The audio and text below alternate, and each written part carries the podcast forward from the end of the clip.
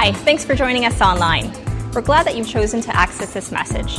It's so encouraging to know that God is using the ministry of Portico Community Church to touch the hearts and lives of people all across the world.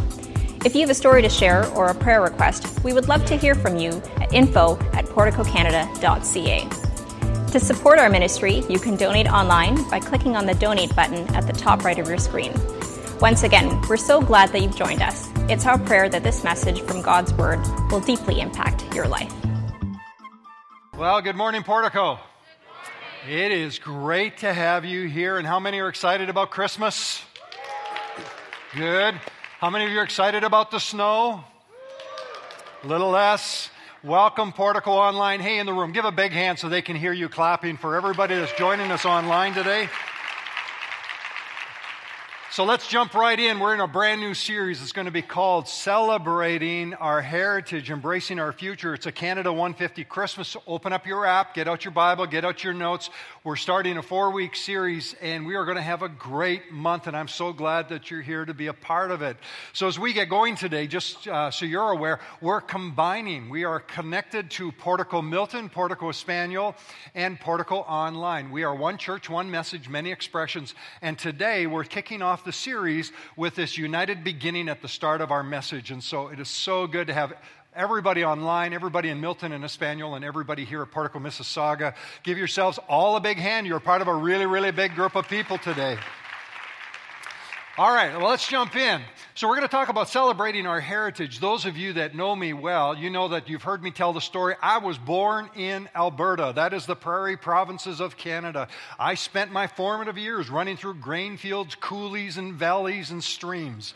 I loved living in Alberta. We moved to British Columbia, sea to sky beautiful lakes and streams and mountains and forests. It was the Four Seasons playgrounds of Canada. Then I moved to Ontario. I now live in Ontario. Yes, I don't fly in for the weekends. I live in Ontario. It is the place of great lakes, great cities, and great people.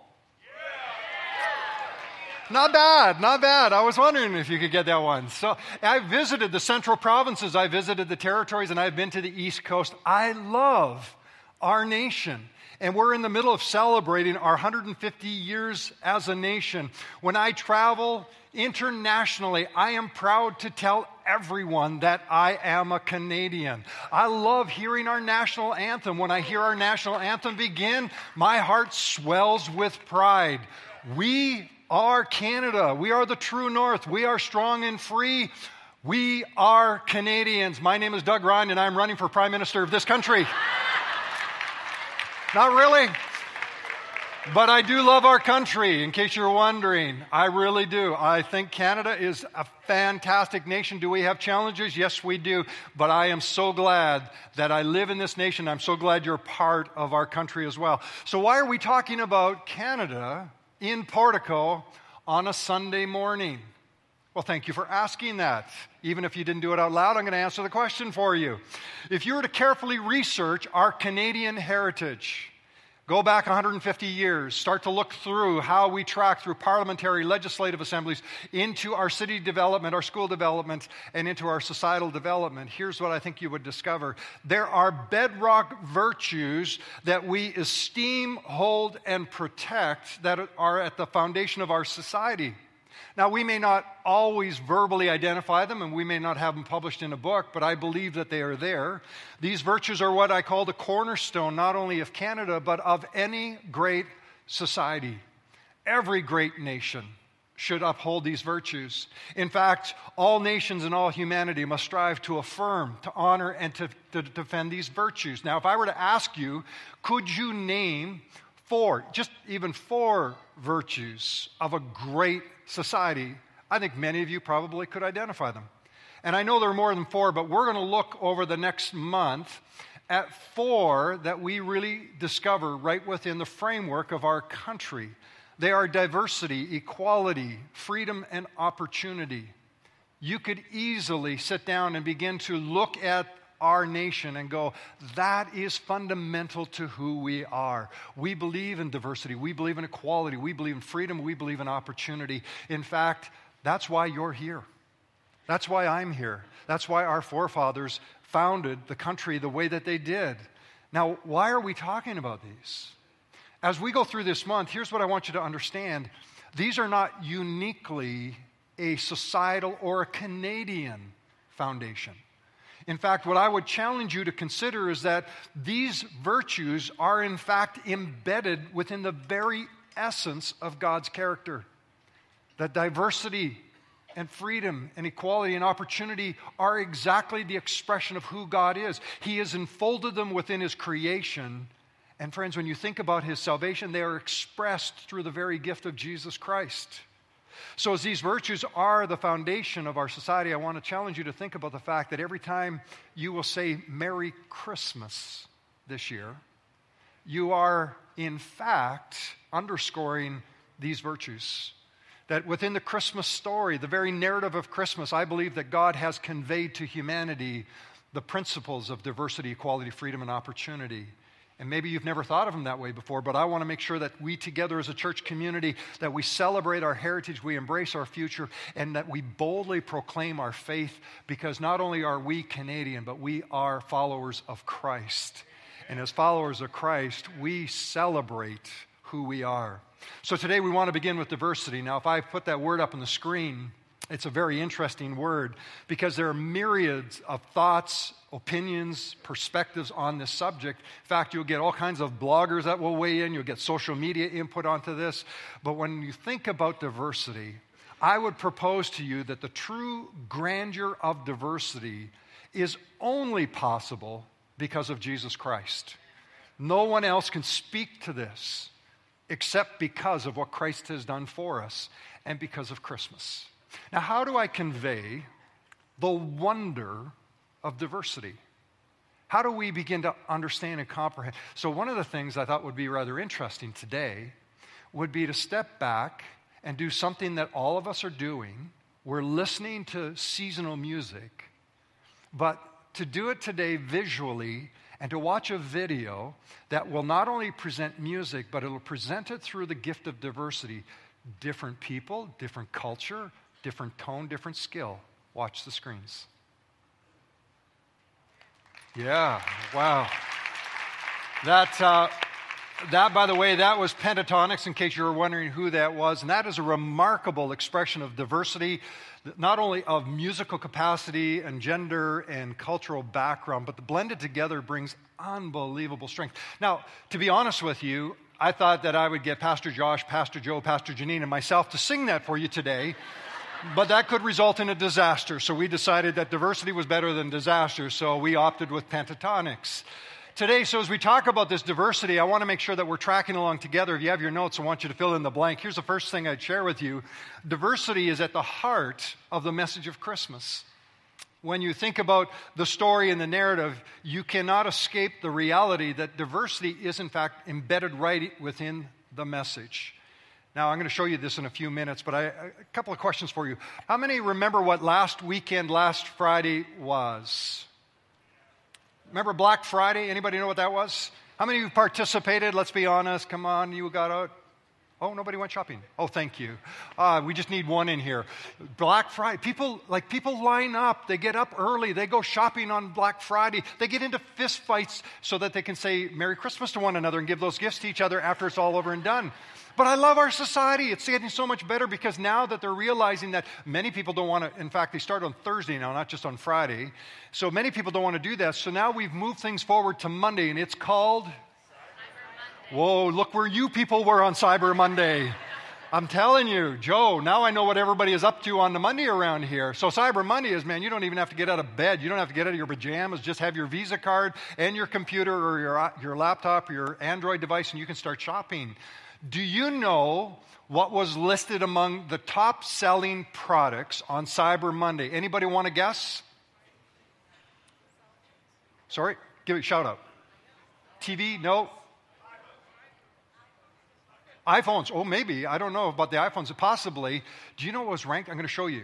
Here's a picture. Among the top selling products on Cyber Monday was Ancestry DNA kits. No, no, no, wait, wait, wait, wait, wait. In one day, in one day, Cyber Monday, they sold 700% more in that day than the entire holiday period last year. People want to know their background. This is amazing. You can spit in a tube and find out who you are. That's what this is all about. Howard Hochhauser, he's the interim CEO. He goes, it's no longer a niche market. So now that people are signing up and they want to know who are they connected to. And I love this. How many of you have done this? You've kind of traced your background. It's okay. You can be honest about it. It's good to know your family tree, whether there's nuts and berries in there. It's all there. So we want to know who our family tree is. Now you've heard me. You know, I'm a we're all a compilation of something. So I I think in my background there's some pretty good strong Scottish roots, and so I thought it would be good for me to do the DNA testing, or at least to find out who I am, because in my mind I am connected to some noble people, some heroes, right? Aren't you? Like this guy. Look at this screen. I'm sure. I'm sure he's in my family lineage somewhere. Someday you're going to see me paint my face and come out here and go, Come on, freedom, let's do this. And so I thought, Well, spit in the tube, Doug, and find out who you are. And so we tried it out and look at the picture that came back. if you're new to Canada and you go, What does Heinz 57 have to do with anything today? Well, this is what we call a dog that we can't figure out any kind of breed. We go, Well, he's kind of a Heinz 57. How many of you are with me? We're just, yeah, we're mutts. Okay, there you go. So, why are we talking about ancestry? Well, wouldn't it be interesting if we could discover the ancestry of Jesus? Now, thankfully, we don't need Jesus to spit into a test tube because the Bible actually has a very, very succinct record of Jesus' ancestry. If you look in the scriptures, and I've listed the references for you Matthew chapter 1, from 1 to 13, and over in Luke chapter 3, verses 23 to 38, two gospel writers actually elaborate very, very succinctly the ancestral lineage of Jesus. And so when you start to look at this, you realize these detailed accounts provide some information. Now, I thought it would be good for us to actually spend a few moments. Would you be okay if we actually looked at his genealogy for a moment? Would that be all right? Yeah. Okay, so open your Bibles up. Let's go to Matthew chapter 1. We're going to start to read it, verse 1. Everybody with me? Okay, still pretty quiet in the room. So there's four of us now. Matthew chapter 1, we're going to go to verse 1, and here's what it says. This is Matthew. He said, This is the genealogy of Jesus, the Messiah, the son of David, the son of Abraham. Abraham was the father of Isaac. Isaac was the father of Jacob. Jacob was the father of Judah and his brothers. You know how you start to wane after a little while? And you keep going because you're, you know, you're determined to read the Bible. Judah, the father of Perez and Zerah, whose mother was Tamar, and you're going, I have no idea who these people are. Perez, the father of Hezron, Hezron, the father of Ram, and then you quit reading. Have you ever done that? Thank you. Because we do. I get into Leviticus and Exodus and I start reading lists of names and I go, oh, skip forward. Fast forward, let's get down past the list. And then we get into the story and we go to Matthew, and this is how the birth of Jesus came to be. And we go, why did that start so late in the chapter? Why couldn't that be chapter 1, verse 1? Why did Matthew have to do this? And so we're always tempted to skip over the lineage markers. Now, there's some very, very important information that's given here, and I want to just share with you quickly. Matthew, so if you read Matthew's ancestral lineage, he was very specific. What does he do? He ties Jesus back to the Abraham covenant. He goes, You need to understand that this Jesus that I'm going to tell you about, his lineage goes back to Abraham, the covenant that God gave to Abraham when God says, I have a purpose, I have a plan, and I am going to bring redemption to humanity. And through the covenant with Abraham, the covenant of faith, he goes, Jesus is connected to that. And even more importantly, tied into that, or equally important to the story, is he shows that there is the Davidic lineage there, that he's tied to the root of David. So, this kingly messianic individual that Israel was longing for is, in fact, Jesus Christ. That's what Matthew is showing us. So, why does Luke go to such great lengths putting his names and he does something else? Luke goes all the way back to Adam. So he actually goes even further. He gets behind Abraham and he goes, Why would he do that? Because Luke wanted us to know something. Not only did Jesus have the rightful claim to the messianic throne, he goes, But he is in fact linked to humanity. He is the son of Adam. He is, more importantly, the son of God. And we go, whoa, that's why it's so important to understand ancestral histories. Now, candidly, you go, thanks, Doug, good information. I'm going to go away and go Good to know that Jesus has the right to the throne. Good to know that Jesus is the Son of God. What does all of this have to do with this whole topic of diversity? Thank you for asking. Matthew chapter 1. Matthew records, including Jesus and Mary, Matthew records 42 names, five of whom are women. Now, we don't think anything about that. That's not all that unusual to look at a family tree and include the names of women. But you, who was Matthew? What was his cultural background? Matthew was? He was Jewish. So in Jewish culture, they wouldn't give any kind of reference or homage to women. They would keep it pure. They would mention the men. And yet, what you have with Matthew is a deviation from their practice. In his Jewish world, this was highly unusual. Women were not listed or mentioned, typically, it would only be the men. And furthermore, the very women that he chooses to mention are unusual. Now, watch carefully. If your Bibles are still open to Matthew chapter 1, he mentions a woman by the name of Tamar or Tamar. This is a woman who disguised herself as a prostitute in order to seduce her father in law. Probably not the best practice. Then there's Rahab. Rahab was a citizen of the city of Jericho. She was a prostitute. She aided and abetted the Jewish people in conquering her own city. Then you have Ruth, who was a Gentile, a Moabite. She was rather forward and went and laid at the feet of Boaz. Then you have, well, we don't even tell her name anymore. We just say that she was the wife of Uriah, who was Bathsheba. So Matthew, even Matthew's going like, oh, I don't know, I can't say her name. She wasn't that good of a woman. Neither were the first three. But anyhow, here you go, the wife of Uriah that is called Bathsheba. And she was the one that got into adultery with David. And then you have, well, thankfully, she, he mentions Mary. That was good, right? He redeems it by mentioning Mary. Oh, that's right. She's that young girl that got involved in some kind of promiscuous relationship and she was pledged to be married. And so now we have a scandal going on. Matthew, under the inspiration of the Spirit of God, includes all of these individuals. And you go, why would Matthew do this? See, most genealogies were intended to be uh, authentic and pure. They were meant to authenticate the ethnic purity and social standing of people. So if you're listening to genealogy, you wanted to make sure you eliminated anybody that you didn't want. I mean, nobody wants to have their genealogy and find the son of Sam listed in your background, do you? Okay, just was an option we want to make sure people prefer to have the heroes. In fact, here's what we know from history. According to Roman literature, it was a common practice that if you wanted to authenticate your ethnic purity and gain social standing, you could hire people who would craft personal genealogies for you. So it'd be like a modern day version of Google. You could do your own.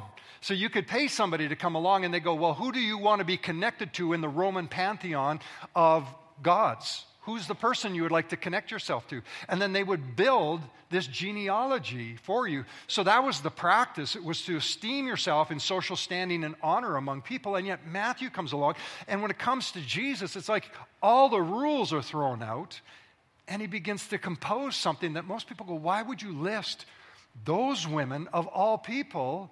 And why would you compromise our practice? And here's what we know that through Christ, God was changing the entire playing field of humanity. God was messing things up. He was upsetting social aristocracy. He was demolishing gender barriers. He was removing ethnic exclusivity. God was bringing all people to himself through Jesus Christ because diversity was going to be God's trump card. He goes, everybody everybody's going to be welcome. Look at Ephesians chapter 2, 17 and 18. It says this that God brought this good news of peace to you Gentiles who were once very far away from him, and peace to the Jews who were near. So when you look at this ancestral passage, here's what I want you to take away today. When you open up Matthew chapter 1 and you start to read through this list of verses, or you go to Luke chapter 3, verse 23 to 38, and you start to read through that list, here's what I want you to keep in your mind.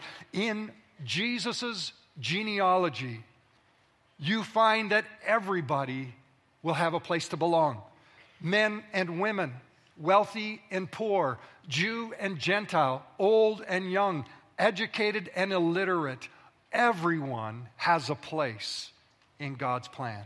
That's what God was doing through Christ. That's why I believe the message of Christmas is the greatest cornerstone for reminding us of this gift of diversity. John tells us that Jesus came to atone for the sins of just a few people. No, no. It says this, but for the sins of all the world.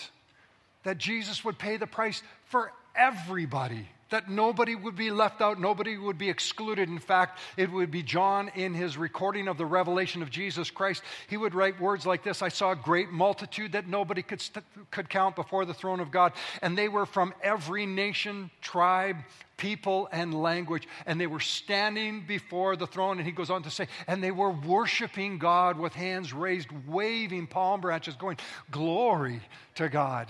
That's the message of Christmas, friends. This is the cornerstone of our faith. It is the cornerstone not just of our country, and that's why I love our nation. We honor and affirm and we protect the importance of diversity. But more importantly, as followers of Christ, as believers, we recognize that this was always God's plan, that He would bring us together and He would celebrate diversity. And it's one of the reasons I love our church because our church is 88 nations strong. That's 88 different nations have already identified and declared this is my cultural, ethnic background, and I love that I'm a part of Portico. Every time we get together, look at this room. Isn't it amazing? I love this. When I travel, I cannot wait to come home, particularly when it's too one sided. I love being around all different cultures, all different peoples. Nothing inspires me more than walking through the church and hearing people talk from all different accents, all different languages, and you mix together so well. That's the beauty of this. Friends, this is what I believe God had in mind. So I want to introduce you to the wonder of diversity not only in the message of Christmas, but in the very heart of Portico. Watch the side screens. Hello, everybody. My name is Leonardo Bonilla. I was born in Cartagena, Colombia. Hi, my name is Ramesh Jayakrishnan. I come from the land of India. Hello, I'm Royed. I'm, uh, I was born in Cairo, in Egypt, uh, exactly here, this place where the Great Nile is. Hi, my name is Sasia and I'm from Cuba. A little bit more laid back.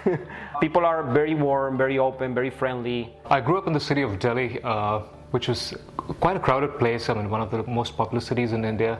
And we have uh, ride ho- riding horses there, and uh, at night, on the moon, in the desert, around the, around the pyramid, it was beautiful. You'd see chickens and turkeys and everything just on the roads.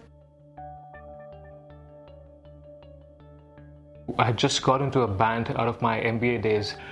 The, the lady, she started to talk to me about it, and I started to talk to her about it, and we started to debate. We give each other books. I was taught of Jesus and God as this God in a book that he was not alive. It was actually at a concert. Uh, one of the, our bass guitarists, he actually got saved and uh, he started sharing the gospel with me. It was like, I don't, I, I need logic. I, I need the logic. That's how he came to me. That's how he approached me all the time through logic. One of those days, God, I mean, something just came in my heart, and I decided to stay home and read this book that was given to me by my bass guitarist. I think that the breakthrough came when, when I started reading the Word. One Bible verse that I will swear by, like I will just remember, and it reminds me every day is John three sixteen. And right in the middle of that book is when I, I kind of realized that uh, there was something missing, and, and and Christ was the answer for me, and that's how I came to know the Lord. And and I strongly believe that through His Word He talked to us, and He does it to me all the time, and, and I do believe it. That night, I felt like I really had a personal connection with God, and I decided that I would follow him. Not what gets into the man's mouth that defiles him, but it's what comes out of him. And that responded to my questions, you know. You just feel happy. There's been no turning back since then.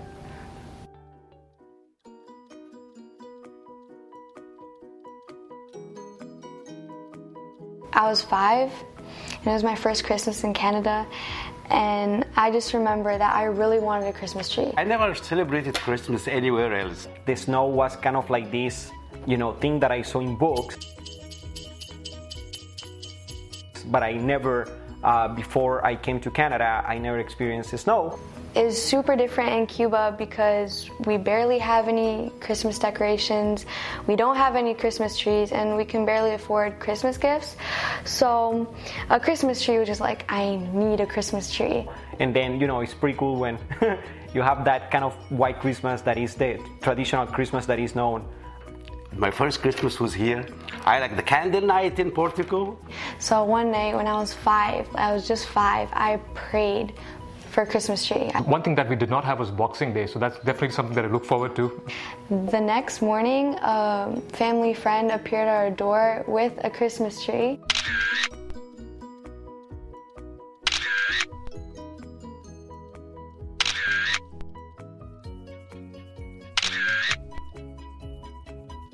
Merry Christmas. Feliz Navidad y Dios te bendiga. Ciao.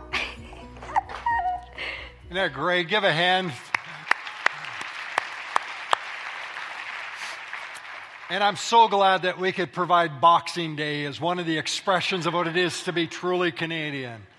You know what I appreciated about their story that when you listen to them is not only the diversity of the people that we were interviewing and sharing with you, but the background on how they came to faith in Christ. That each of them had a way that God drew them into relationship. And so, some it was through intellectual debate and reading and scholarship, and others it was through relationship and understanding and compassion. See, that's how God works. And the wonder of diversity is it's embedded within God's salvation, and we can never, never forget that. If you're filling in notes today, write this down. Diversity is a gift that is only experienced through inclusivity. We can, we can talk about diversity, but if we're not inclusive, then it's simply knowledge of a situation or a virtue or a value. But if we are, in fact, truly inclusive in our approach to all people, then we've discovered what the gift of diversity is all about.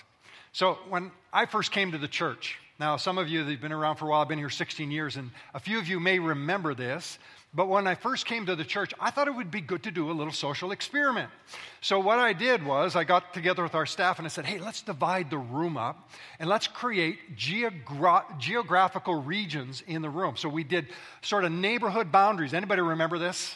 Okay, all right. So I divided the room up and we sort of had like the northwest and the north. And so we got four quadrants identified in the room. And I asked people over the four months, or sorry, over the four weeks of the month, when you come to church, sit in the region that represents your neighborhood. Everybody tracking? So you come in, you'd walk in the room, and you go, Oh, that's my neighborhood. This is the other neighborhood. So four quadrants, find your neighbor, sit in your. Well, I did not know that I unleashed an absolute chaos in our church. Because here's what I quickly discovered. When people came in, there was a group of people, they go, This has always been my seat. You can't move me. I have been, I was born in this seat. I'm going to die in this seat. I always sit in this seat. You guys tracking? You understand what I'm referring to? So I walk in the room and they just had this like, you try to move me. Just try to move me. And I thought, they're not here anymore. It's okay. We moved them out. But no, there were, there were a group of people, they were like, whoa, majorly resilient. And they were not going to move. They were brazen about that. And then there's the other group of people now, I know we all have different personalities, right? There's introverts and extroverts, and some people are a little more risk averse, and some are a little more entrepreneurial, and they're going to try it. So there's the other group of people who are, well, okay, I'm kind of with you, Pastor. I'll move three chairs. Like, whoop. And it's like, big move, but it was like a bold move for them, and they did move a little bit. They got to know a few people. And then there's well, you know who you are. You're the extroverts in the room. You're like, oh, right, every week is a different place and different people. I get to move around the room. And so you embrace the opportunity. Do you know what we discovered in that? That there were people, when they began to sit within their geogra- geographical region, they met neighbors that they didn't know attended our church and they struck up friendships because we're a big church. And they realized, in fact, some of them live just around the corner from each other and have still maintained that friendship to this day because of that. But you see, there's something about us that we have this little bit of an apprehension. So when you walk into a room of people, and you see there's a few people that you know, but the majority of the people you don't know, what is your tendency in that moment? So, a lot of people, what they're going to do is they're going to look at the safe route. They're going to go, I know those people. I know I can start a conversation and I can move that way. And we often, we avoid putting ourselves in a situation where maybe we don't know who the people are and we're not sure how to start the conversation. And we absolutely miss out on the wonderful gift of diversity because people are beautiful. People are beautiful. Every one of you. You know, we gather together, and I, I just need to remind you this morning because a lot of times we come to church and we bring our hurt and our burdens, we bring our worries, we bring our dreams and our fears, and we play a voice over and over and over in our mind that maybe we're not as good as the person next to us, or we're not quite as complete or perfected or put together as the other people around us. But listen to me this morning. In God's eyes, you are a beautiful, beautiful creation. You are filled with wonder and amazement. He's given you gifts and abilities. You could, uh, maybe you could be Pentatonix, I don't know. But you have capacity and God just invites us to be adventurous with our diversity, that we be inclusive of people. I remember one of the best pieces of advice that was ever given to me Doug, when you meet people, don't talk about yourself, ask questions about them. You'll be amazed at what you'll find about people because they have stories that they want to share, they have dreams, they have fears. And all of that begins to emerge when you allow people to begin to talk.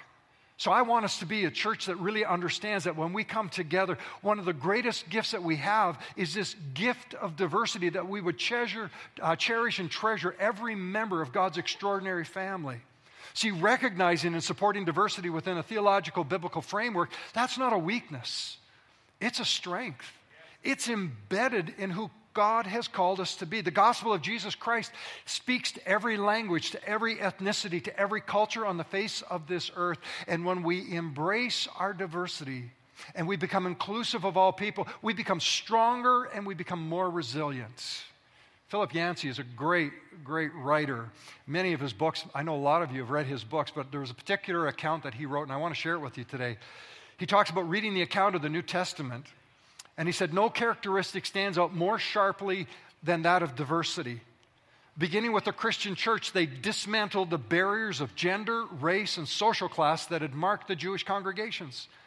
In fact, he goes on to say that Paul, who was a rabbi, he had given thanks daily that he was not born a woman, he was not a slave, he was not a Gentile. And then Paul begins to marvel at the radical change, and he begins to teach people there is now neither Jew or Greek, slave or free, male or female, for we are all one in Jesus Christ. Diversity doesn't make the church weaker, it makes the church stronger. It allows us to include people in the story of God's amazing grace and to see them flourish and to be strong and to express the gifts that God has given them. We know the power of diversity. In fact, those of you that have financial investments or savings, you go to a financial planner or a, a savings uh, consultant, what do they tell you to do? To diversify your what? Diversify your portfolio. Spread your risk across a broader group of investments. That way you can weather uncertainty, and over time you'll have a stronger, more resilient financial plan. Now, I only heard three of you mention that, so you better start investing now because if you're waiting for CPP, we could be in trouble. Just saying. But when it comes to the church, it's the same that when we grow together and we learn to open our arms and embrace the wonder of all God's creation, that every language, every group, every culture is a part of God's plan and God's love for humanity, it just makes us stronger. I remember reading this little story. I want to share it with you. There was a pastor who had pastored and is actually still pastoring in India. And according to him, here's how he expresses the uniqueness of our Christian message. He said most of what happens in Christian churches can be duplicated in Hindu and Muslim congregations. He said, but in my area, in my area, only Christians will strive, no matter how ineptly, to mix men and women of different castes, races, and social groups. And he goes, For me, that's the real miracle. That when you see that Christ breaks the barriers down and he opens the door for all of us to be one. Diversity is not about how we differ, it's about embracing each other's uniqueness and becoming stronger because of what Christ has done for us. One of the beautiful visuals that I've always admired, I can't even tell you when I began to truly admire this, but all of my life, whenever I see a mosaic glass window, I just stop because I'm usually captured by its beauty. And sometimes it's very intricate work, and sometimes it's just a great demonstration. So I have a picture. I want to put it on the screen for you this morning. The beauty of this image is that no one piece of glass in there can convey to you the story. You have different colors, different shapes. The composition is all different. But when you let the artist put it all together, what do you end up with? You end up with a beautiful, reflective story of the power, and this one, of God's saving grace. And the same is true for all of us in the room that when we allow God to breathe into us, and allow us to embrace our diversity and include all people, we become like that mosaic, that beautiful stained glass window, because the Bible says that to all who had received him, he gave the right to become what? Children of God. In fact, John would say these words For God so loved the. Yeah. And we quote John 3 16. For God so loved the world that he gave his one and only Son, that whoever would believe in him would not perish but have eternal life. But let's keep going. Verse 17 For God did not send his Son into the world to condemn the world, but to save the world. I love that. God sent Jesus to save the world. That means every one of us, every imaginable culture. God's purpose is that people may find their way back into relationship with Him. And so Christmas is this powerful and poignant reminder that the God that we worship is the God who intentionally crossed all barriers, all boundaries, that His grace and hope could be heard by all people. I am so glad that in the ancestral lineage of Jesus, there are five women of questionable reputation that there are men of diverse background and diverse ages. I am so glad that God expresses that diversity is a gift, that when we embrace it, it means we will be inclusive and everyone will find love, hope, and encouragement. So, how do we apply this? How do we apply it today? Well, the first thing I'd say to you is anytime you walk through the doors of our church, go out of your way to make somebody else feel welcome. Because the same way you wonder if they will welcome you, they're thinking the exact same thing. So save both of yourselves a lot of problems. Just say hi, give each other a hug, and say, Welcome to Portico. Does that work? All right, I got seven of you with me. I think it would be amazing if this church, every time people walk through the door, they go, Hi, I saw you last week. Give you a hug anyhow. And we just give each other a big bear hug. Love expressed through genuine understanding opens up the opportunity for great conversation. So I think it's one of the ways we could do it. We should be the most friendly church anywhere. You already are, but I'm just going to amp it up a little bit. Is that good? Yeah. Here's another thing. How do you really embrace this message of diversity? If you're part of a small group, you're part of our growth group structure here, the next time you get together, invite the members of your group to contribute to the value of your meeting. So maybe this time do food. Have everybody bring a, a, dish that is representative of their culture, or bring a story, or bring a, a reflection that's representative of their culture. Let the wonder of the diversity of your group bring richness to the time of your gathering. If you're living in a neighborhood, or you're living in a condo, or you're in a building, open your home and your hearts this Christmas. You have people that have immigrated into this country just within the last few months. You have neighbors that you've probably never built a conversation with. Have them over for coffee. Open up your heart. Get to know them, no matter what their background, what their culture, even if they're Portuguese. Bring them. Just like, just like, you know, I'm just saying. Because God loves everybody. I love you, Joe. but it's the gift of inclusivity that gives the greatest reflection of the brilliance of diversity. So, this Christmas, I think of all people, we should be the ones not only celebrating who we are as Canadians, but we should be celebrating who we are as Christians because we do have a message of hope for our world. Amen? Would you stand so I could pray with us today? Father, we're going to take a few moments right now and we're going to worship you. And it's going to reflect through a couple of selections of song. But I pray for everybody listening to my voice, those in the room and those online, those in our other campuses today, that we would be the people that this day will choose to mark this season as lives that will open up to others homes, offices, small groups wherever we meet, wherever we go, that we will bring the brilliance and the wonder of diversity because Jesus, you gave your life for us so that we might have hope. So we will give our life for others that they too may know this hope. And I pray it in Christ's name. Amen.